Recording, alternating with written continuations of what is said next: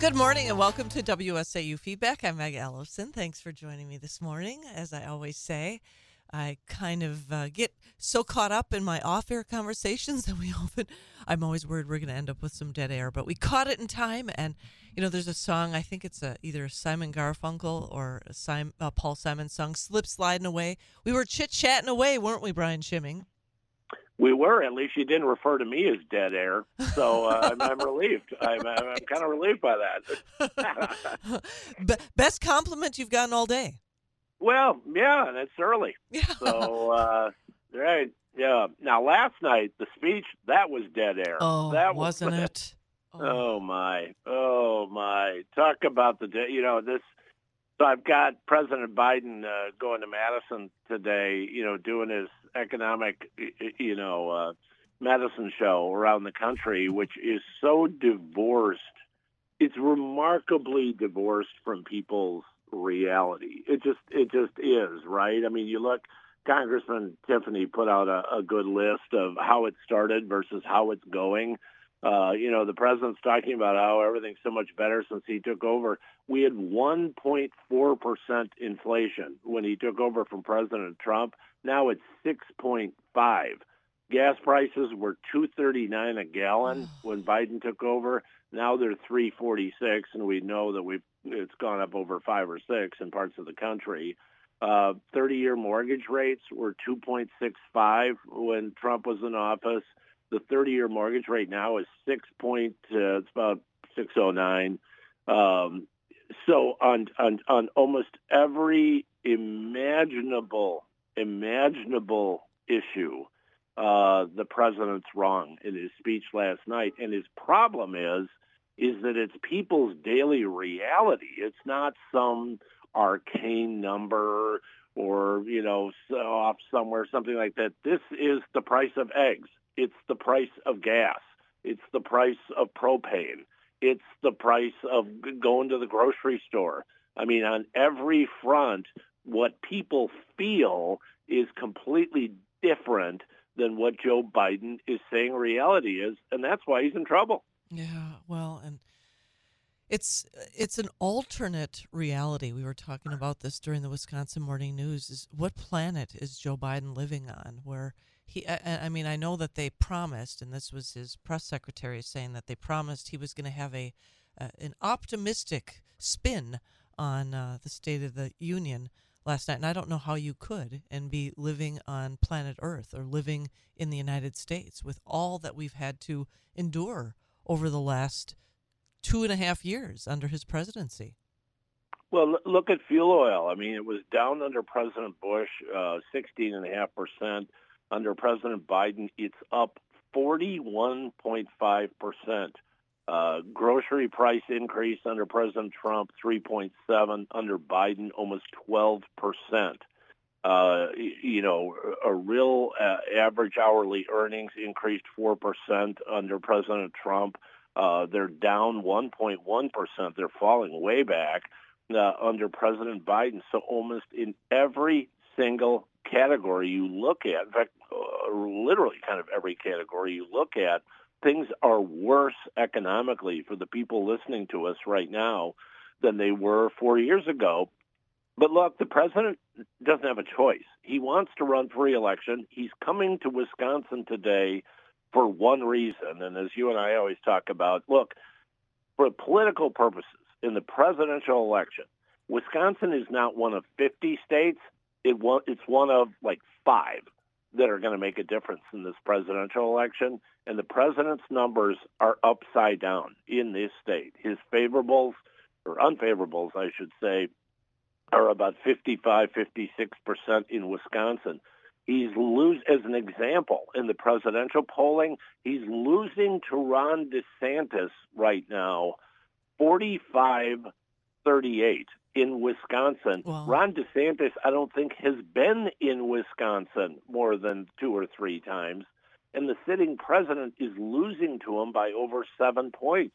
I mean, that is a stunning number mm-hmm. of the president's weakness right now. I mean, Democrats only, I mean, in the last national poll, Democrats, um, only 37% of Democrats. Get this, he's a sitting incumbent Democrat president. He was Democrat vice president for, for eight years. Right now, only 37% of his own party of Democrats want him to run for reelection. So if you're wondering why he's in Wisconsin today, there's a reason because he's in big trouble with everyday working people who his policies have crushed. Well, and you know, I, I, I mean, let's let's pick a topic. Um, you know, there's there's so many, uh, uh, there's so much that that he's done wrong over the course of the last couple of years. I, I, I look at the horrible situation at our southern border and the fentanyl problem that we have here in the United States, and uh, the the number of um, you know, and I and I keep thinking that the the Chinese spy balloon story was, in a way, I almost wonder. And I mean, I was trying to think. So everything that happens, I just I don't think that there's anything that happens accidentally in in this world. And I kept thinking, you know, they're prolonging the uh, uh, uh, the Biden administration addressing the the Chinese spy balloon. But what did it take off of the minds of of uh, many of the I guess I would say many of the Republicans. It took off uh, it took the classified documents issue off right. of the news cycle. And and I, that's what I'm starting to believe is that what Democrats are trying to do through their manipulation of the mainstream media is uh, distract Americans from the problems that we are indeed facing. And and I mean, are they going to be successful? We've got an election here in Wisconsin. We've got one coming up in less than two weeks. That's critical. Well, yeah, and use, using your example of the balloon story, how did they turn it with the mainstream media? That instead of being the disaster that it was when you have a Chinese spy balloon flying over multiple states, you know, and not just border states on the north or south or skirting along the west or east coast, through the middle of the country, you have a Chinese spy balloon going over uh, nuclear missile sites uh, over and maybe carrying a weapon, by the way, over the country. So how does how does the Biden administration get the mainstream media to turn on it to say, well, it's happened during the Trump administration too, which is a bald-faced lie. And and so I mean, come on here. So they they get the they get the mainstream media to buy these ridiculous stories, but you know, like on the uh, like on the documents issue, or frankly on the Hunter Biden investigation, they always have to change the subject. When you hear the Democrats trying to change the subject, it means the subject that everyone's talking about at the time is a really bad story. The Chinese spy balloon thing is a remarkably bad story. There will be congressional hearings over it. And the best the Biden administration could do is try to divert attention, claiming it happened under someone else. So, so that's what they do. That's their, you know, that's their modus operandi of doing it. But it's why people like you and others who, who call these issues out are important because if you don't call them out, they get away with it. You know, I don't remember who it was that said it, but I just heard it recently. As opposed to getting the media to buy the so-called story of the Chinese spy balloon. They're just transcribing whatever it is that the Biden administration tells them to say. I mean, that's that's how bad it's gotten. I mean, I just I don't believe that the mainstream media eh, is honest anymore, and they are not pursuing journalism. They're not pursuing the truth. They are just repeating whatever narrative the Biden administration or Democrats have given them to regurgitate. Yeah, and it's unfortunate because, and I don't care who's president, you know, the people need to know what reality and what the truth is. And having the White House press room, you know, be, uh, I mean, I always say their nickname is the White House Stenography Corps because they just, you know, take whatever the president says half the time, more than half the time, and just regurgitate it. But but the fact is, this president, I mean, he has got the Pinocchio nose of all time when they do fact checks. And uh, the fact is, the president can't deal with the reality because he will lose the election if he does. So, uh, uh you know, nationally, he's losing to almost everybody right now. So, to your point, he has to change the subject. And it gets down to I'm actually not uh, unhappy that he's coming to Wisconsin because it allows us to focus on him and everything that he's doing, but also with the Supreme Court election coming up, I want the political focus in Wisconsin raised because we have, you know, separate of the president, we have a Supreme Court primary coming up February 21st and the general on April 4th. And if if we don't save this current conservative Supreme Court seat, which is up uh, uh, on April 4th, all of the big uh, things that we've done over the years school choice, legislative maps, welfare reform, uh, charter schools, uh, police powers all of that is going to be gone within a couple of years. And that's not hyperbole, that's just the plain, plain truth of it. You know, we've talked about the State of the Union. We've we, you and I spoke uh, right after the State of the State. Let's talk a little bit about the state of the Republican Party here in Wisconsin. And I know you've been traveling the state as you have for uh, you can tell me how many years. I think since I've known you, you've been a uh, tireless uh, conservative crusader to try to spread the message uh, and, and, and promote the Republican platform. And what what are you observing at? I know you have traveled to a number of the, the county the Republican Party county caucus uh, meetings that they've had over the over the last couple of weekends, and then there was one here in Marathon County just this past Monday. Yeah, I've been on the road. I'll be out. Uh, I was out in uh, two counties this weekend. I'll be out in another two or three this weekend. And I say to people a couple of things. N- number one, we had we had some big disappointments, obviously in the governor's race and the AG's race. But I will tell you, Wisconsin overall. I mean, I have other state chairs saying, you know, you guys had a pretty good year compared to a lot of states in the country, and we did. You know, we picked up Derrick Van Orden's seat. We increased. Uh, uh, Republicans in the Assembly by two and almost took over a, a, a supermajority there. We did take over a supermajority uh, in the Senate. We reelected Ron Johnson after the Democrats dumped $150 million in to beat the guy. We actually had a number of significant victories. Now, with the Supreme Court, so I, I go out and tell people we're, we're kind of poor mouthing ourselves sometimes well past even what the Democrats do. And, you know, it's fine to sit around and complain about a couple of races and, hey, I'm upset too. But but you know what? We had a lot of victories, a lot of victories in Wisconsin. So let's deal with that reality. Number two, um, with this Supreme Court race coming up, I was asked by a reporter. I think it was two days ago. I did public radio, and I, I was asked by a reporter. Well, there seems to be a lot of back and forth between the candidates for Supreme Court, and of course there is some of that going on, no doubt about it. And some of their supporters he said uh, he said when will you folks be unified? And i said you know what? We need to be unified by 801 on primary night february 21st that's when we need to be unified. Yeah. uh, is uh, you know that, what's the old saying about a, a plane that flies to los angeles is off course 98% of the time. What's important is when you take off and when you land. And and that's kind of the case with political movements too uh, look, I have disagreements with people in the party too, but that doesn't mean I'm out trashing them. Uh, it means I try to work for change, which is what I'm doing now, and work for an energized, forward-looking party.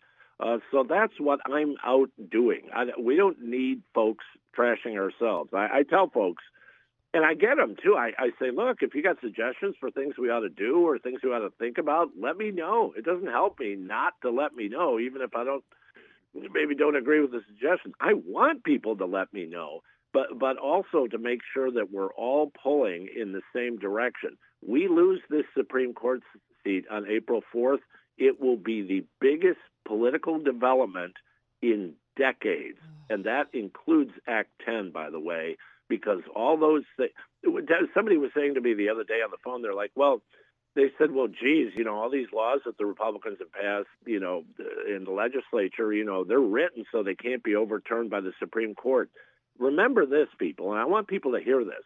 With the left, with the liberals, with the Democrats, there is no such thing as settled law. There is no such thing.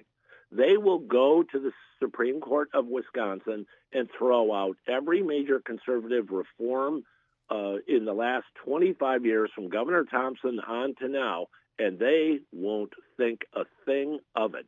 Anybody who assumes that a liberal court will recognize precedent and settle law and all that, I got news for you. Uh, you need to accept now that they're going to and head for the barricades because we've got to win this seat on April 4th.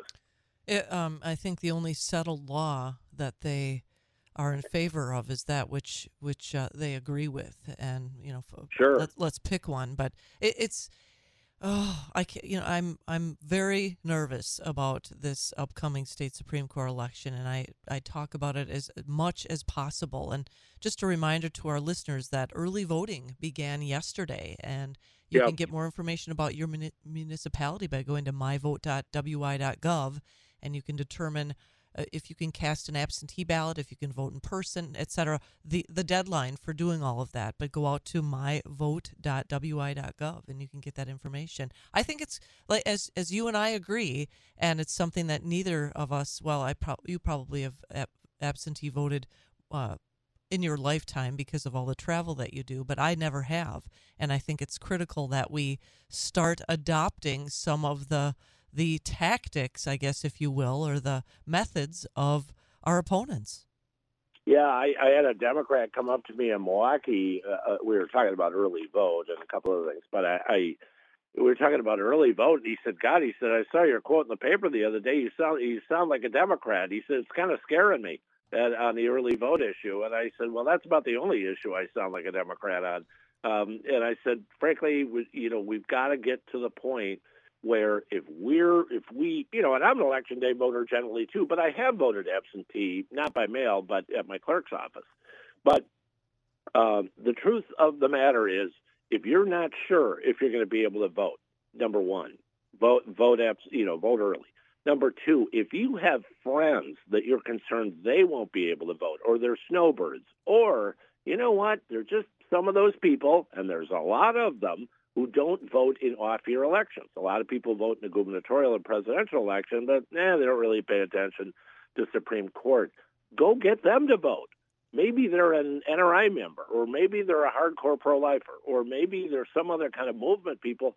But you know what? A lot of them don't vote. We get we get 10% of those people to vote early in this election on April 4th, and we will win that Supreme Court seat. Sit back and think of those five or ten people that you think might be on the margin and get them to early vote. You do that, we're going to win. And even before April 4th, there's a, a critical primary and we Yep. only we only get to vote for one candidate in that primary and there are four One out of candidates. four. Yeah, so Yep. and and as we've uh, as we've mentioned several times, two of the four candidates are in my opinion not fit to be judicial candidates to begin with, but they nonetheless are on the ballot. So it's between Justice Dan Kelly and Judge Jennifer Dorow in my opinion. Yep. Yep. Janet Protasewicz, who's the leading liberal, and I suspect will get through the primary, is the most left wing candidate ever to run for Supreme Court in this state. And our job at the party, amongst other of the many jobs we have, is to make sure every center right voter in this state understands the difference between the crazy lefty, you know, positions of Janet Protasewicz, and, I'm, and that will lay itself out very clearly uh, and and one of the two conservative candidates, there's a world of difference that will literally affect your daily life. It's that important. Yeah, out of state third party groups and Hollywood millionaires are dumping money Yep. into her campaign. So we we have to we have to fight back at the polls and and Yep. we got to get people out there as you said. Well, Brian Schimming, as always, thanks for joining me this morning. I appreciate it. Hope you have a great day. As always, great to be with you. Talk again soon. Got to go to a break and then I'll roll right into the 8:30 news by, followed by easy for me to say, followed by the second half of feedback and your calls 715-845-2155.